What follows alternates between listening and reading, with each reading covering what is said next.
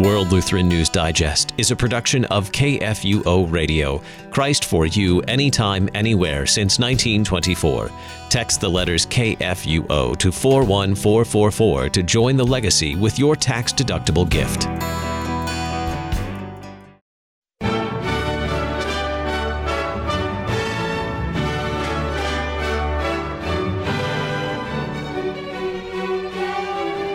This is World Lutheran News Digest, an audio news magazine bringing you a look at significant events in worldwide Lutheranism. WLN Digest is produced through the facilities of Worldwide KFUO, a broadcast ministry of the Lutheran Church Missouri Synod. Today on World Lutheran News Digest, I'm World Lutheran News Digest host Kip Allen. What has happened to morality in today's society? Just think about some recent news headlines. Some of our leaders and opinion makers have been exposed as sexual predators and even worse. How could these people imagine that they're not doing wrong?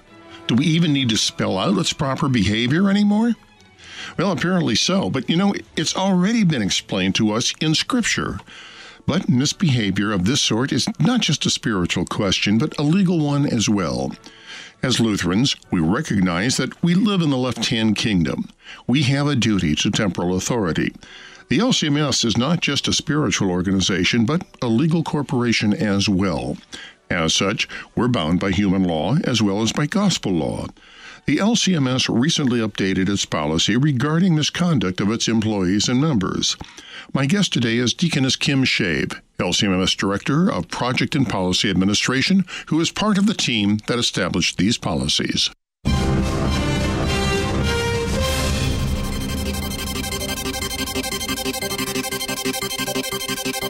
And now today's fast track.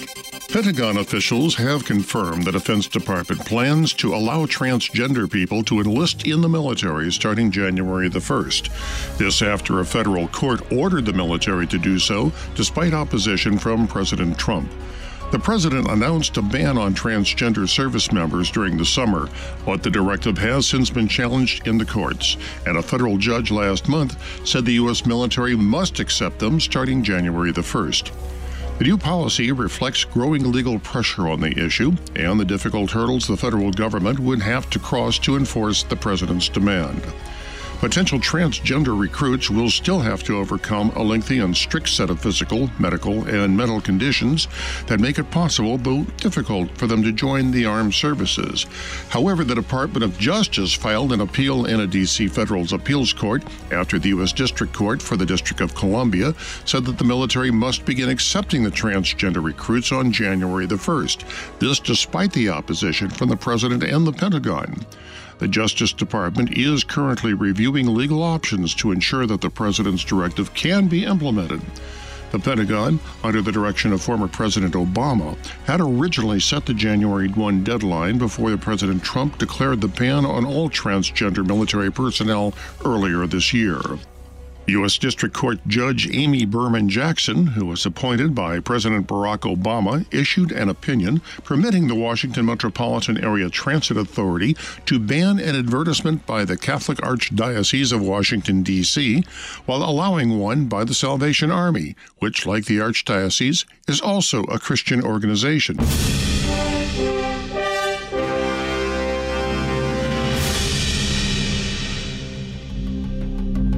Este é Notícias Luteranas pelo Mundo. This is World Lutheran News Digest. I'm Kip Allen, World Lutheran News Digest host. My guest today is Deaconess Kim Schave, who's also the Director of Projects and Policy Administration here at the Lutheran Church Missouri Synod. A lot has been in the news lately about everything from child abuse to sexual misconduct to really bad behavior on the part of people who should know better. Well, the LCMS does know better. And not only are we a religious organization, we're also a corporation in a, in a, in a legal sense. Kim has been with part of a committee that has recently drawn up in our employees manual in our official positions on how we stand and how we respond to these issues now a lot of it is legal but a lot of it is that we well we have our commandment from a higher source than the law. Kim, welcome to the program. Thanks for having me. Well, Kim, let's talk about what is the legal definition of, of uh, harassment as far as we are concerned? Right. The, really, when we're dealing with some of the issues that we've been seeing so prevalent in the news, you're looking at a broad category of sexual misconduct, and then beneath that, even is sexual harassment. And it's somewhat difficult to define, but for the purposes of the LCMS, not only in our employee handbook for those of us who work at headquarters here in the International Center, but also the uh, church administration resource that's available widely to congregations and schools um, the Employment Resource Manual. It's defined as, and again, it's noted that it's difficult to define. But according to our definition, it includes unwelcome sexual advances, requests for sexual favors, and other verbal, visual, or physical conduct of a sexual nature.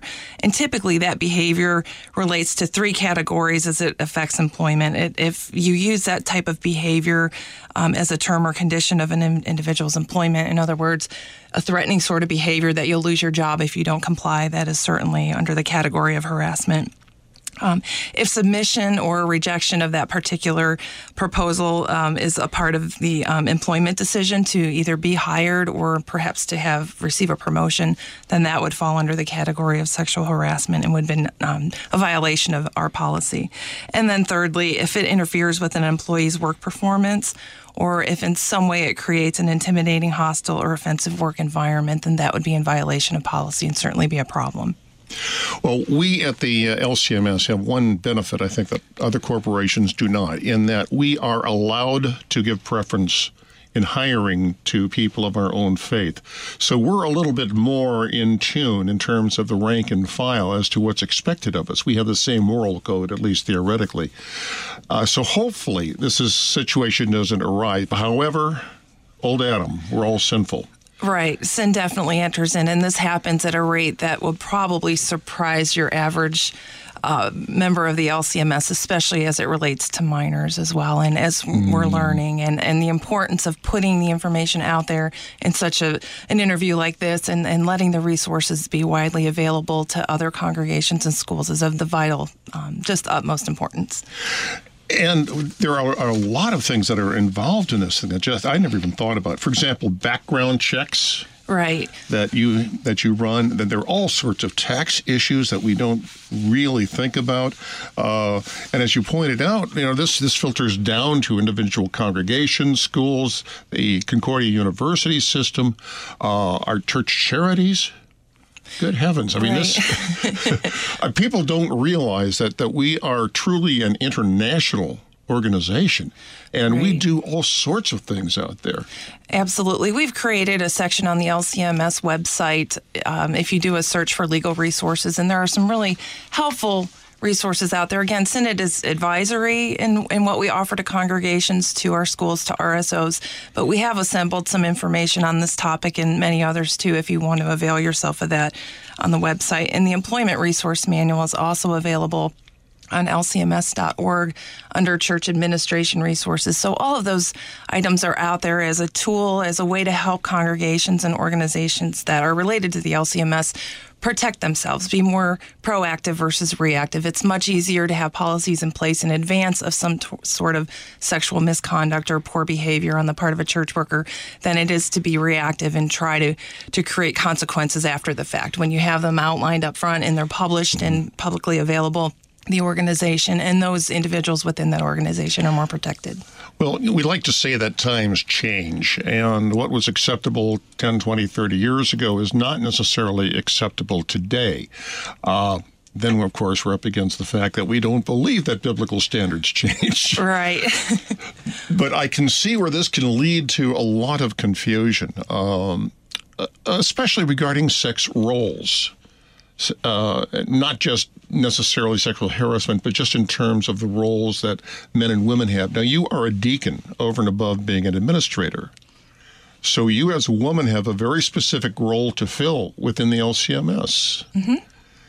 How does this How does this work? If if you were to explain to an outsider uh, how would you explain that this is not necessarily uh, sexual harassment or sexual discrimination, that you are a deaconess but can't be a pastor?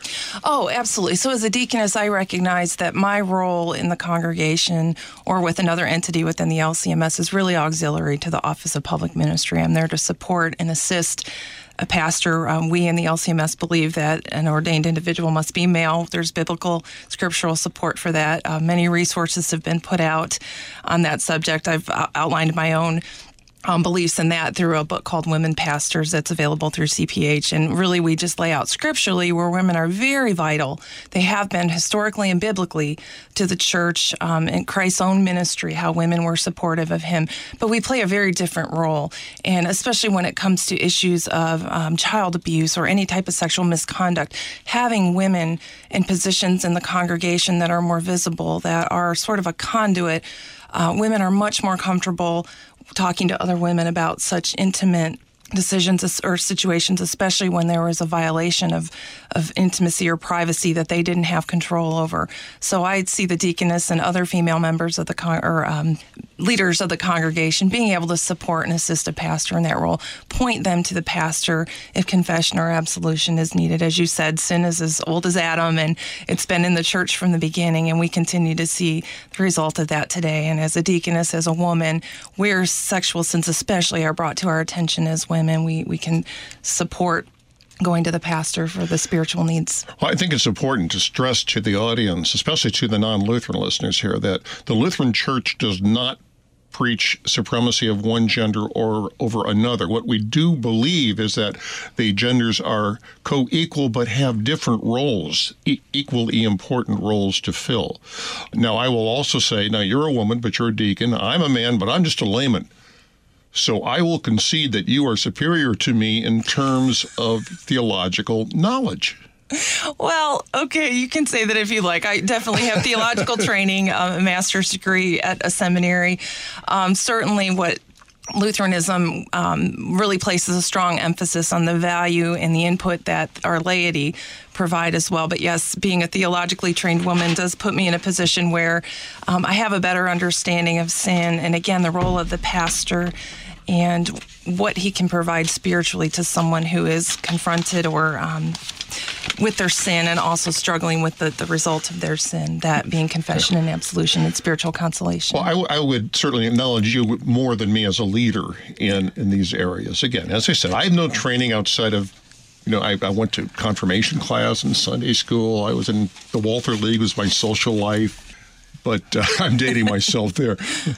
But uh, I think that we recognize these different roles, and they are vitally important roles, and not one is not necessarily more important than the other.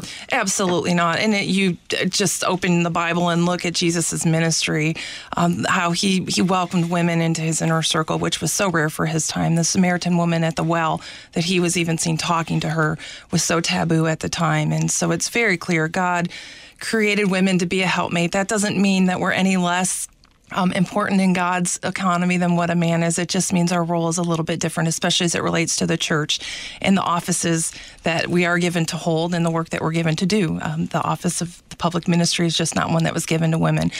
Uh, by my research and my understanding, that's about the only role I can find other than the office of deacon. Um, a deaconess has a very different role than deacon, obviously, but um, so of all the vital, vital things that a woman could contribute to the ministry, that's one role. Um, being a pastor's wife, I'm not sure that's one I would want to really necessarily fill anyway, seeing what my husband has experienced in the ministry. It takes a special sort of courage and strength to do that. It certainly does. Yes. Now, you also pointed out, I think very validly, the, uh, the role that you would have, for example, a woman who is uh, suffering uh, abuse at, at home. I think would be much more likely to reveal this to another woman than to a man. Uh, I spoke, uh, I think it was last year, with Grace Rao, who's the head of our uh, deaconess program, and she had mentioned a uh, case where I think it was in Ethiopia, where there's a Christian community, but they're still very patriarchal, and the women there were not allowed under their culture to actually be alone with another man, even if, even if a pastor but they could to a deaconess and that the deaconesses were providing really vitally important service in, in those communities. Right. Um, historically, a deaconess um, in, in the early church, her role, baptisms were done completely in the nude. So a woman, for matter of discretion, was there to help the woman disrobe, be prepared for an immersion baptism, assisting the pastor for that. So it's always been about boundaries, those professional boundaries. We call them that today. Certainly, that that probably wasn't a term that was coined back in in the early church days, but those boundaries are important. And when you're dealing with sexual sins or domestic violence or um, perhaps even an unwanted pregnancy that may have been terminated through abortion.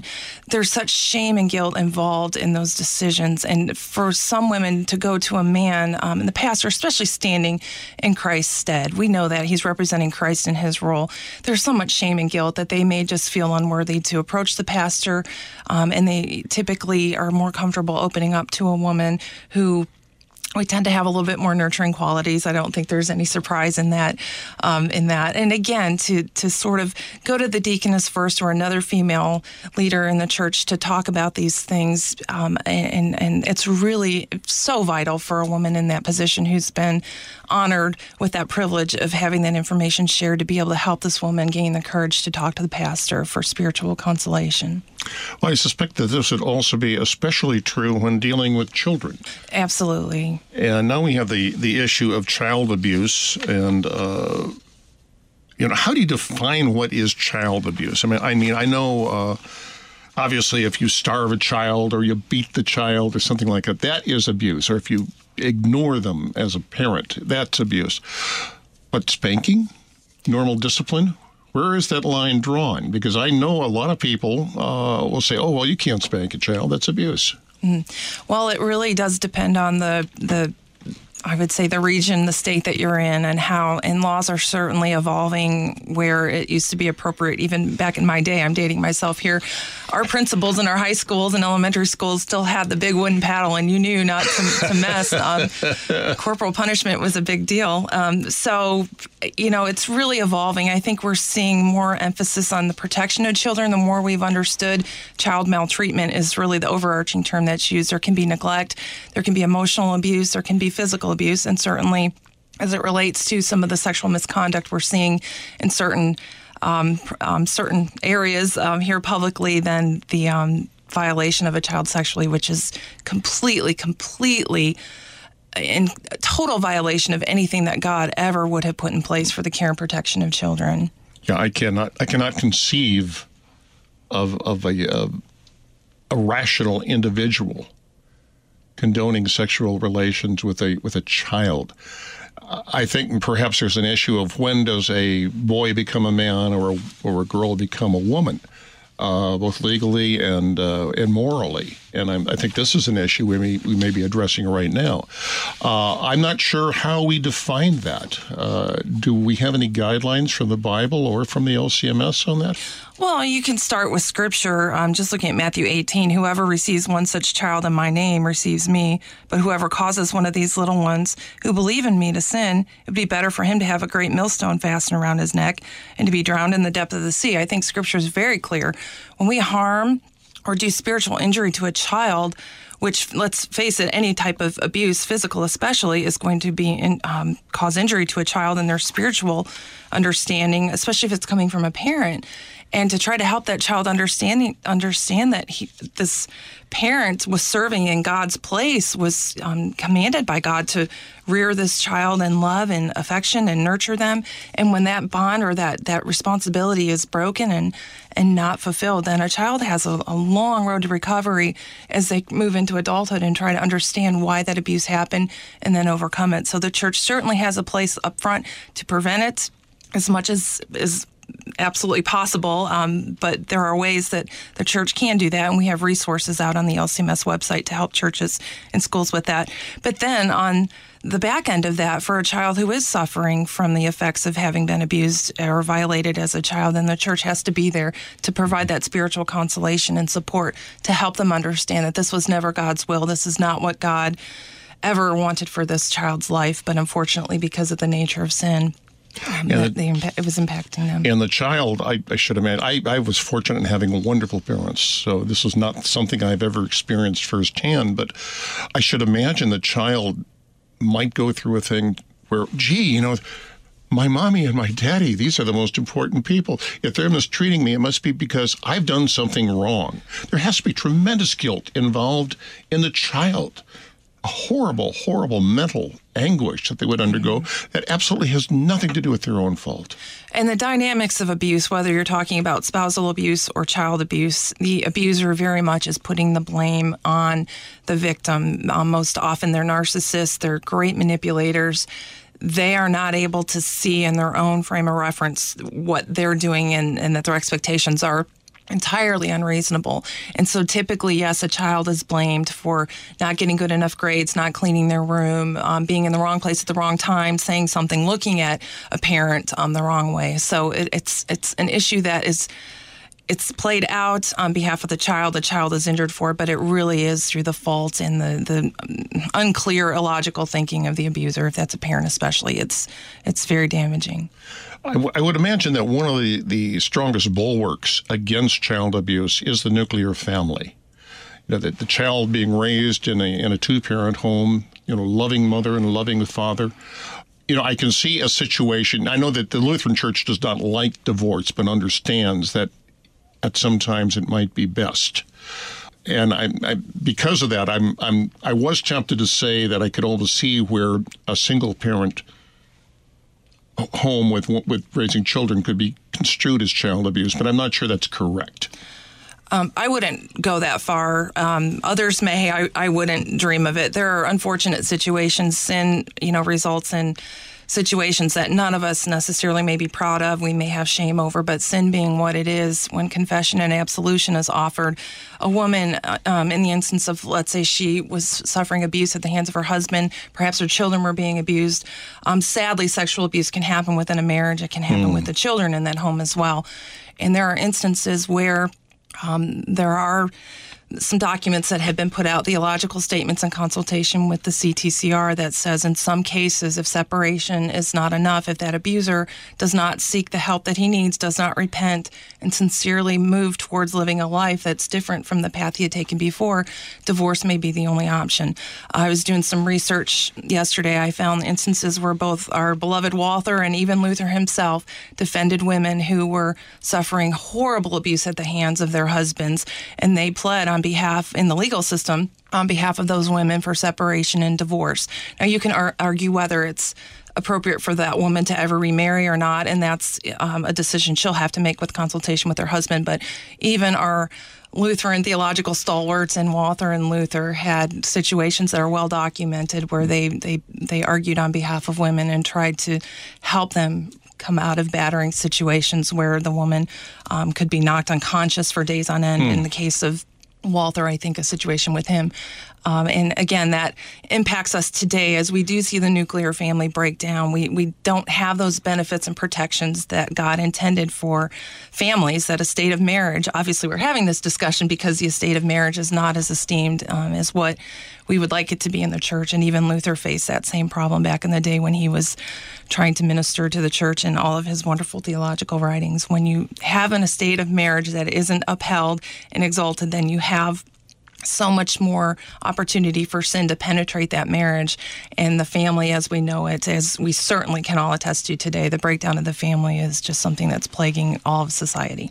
Okay, now I'm going to put the burden on me. Assume that I am well, I am an employee of the LCMS and a Lutheran. What should I do if I witness what I think is either sexual harassment uh, or abuse of a child, or I suspect something like this is going on. Okay, well, it's different in the case of an adult. If you see somebody harassing a grown adult woman here at the International Center, it might not be a bad idea for you to take this person aside and say, look, that's inappropriate. I witnessed it. I saw it. I think it's wrong. You may want to also talk, if it's, a, let's say it's a case of a man harassing a woman. Um, if it's the woman, you may want to take her aside and say, I saw that. I don't appreciate it here are some options for you. Uh, maybe you want to go talk to HR. Maybe you want to talk to your supervisor. Our employee handbook here at the International Center, as well as the Employment Resources Manual that's put out there as a resource for congregations, lays out steps that can be taken. So I think when we show through our words and our actions, our deeds, that a, and a behavior, um, a word that was spoken was absolutely incorrect, and we we we let our feelings be known. That that's a good first step. In the case of a child, totally different story. I would say the law doesn't protect uh, the adult relationship as much, uh, except in the you know the where the employment laws are concerned. If you're talking about sexual abuse of a child or inappropriate touching or behavior where a child is involved, we're mandatory reporters, and that needs to be reported to the authorities. We are not in a position to investigate. We are in a position to report, and the experts will come in and investigate that. So if someone is listening from an LCMS school or an organization that deals with children, do not investigate, report, let the experts investigate. They have the tools, they have the expertise. We do not. Kim, I want to thank you very much for helping to explain some of these issues here to the audience and to me personally.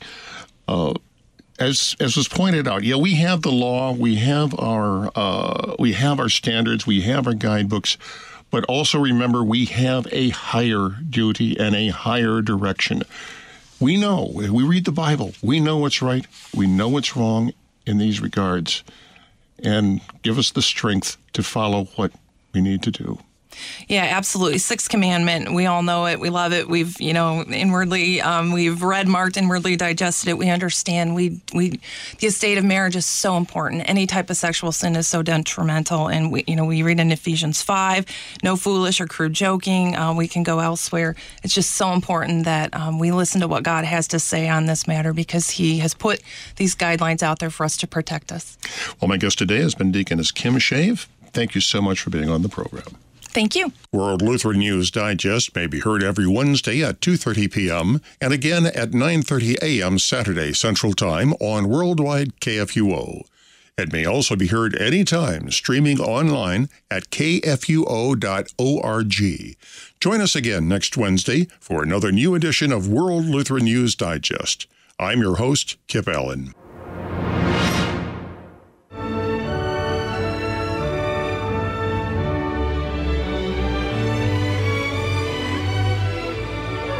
World Lutheran News Digest is a broadcast ministry of the Lutheran Church Missouri Synod.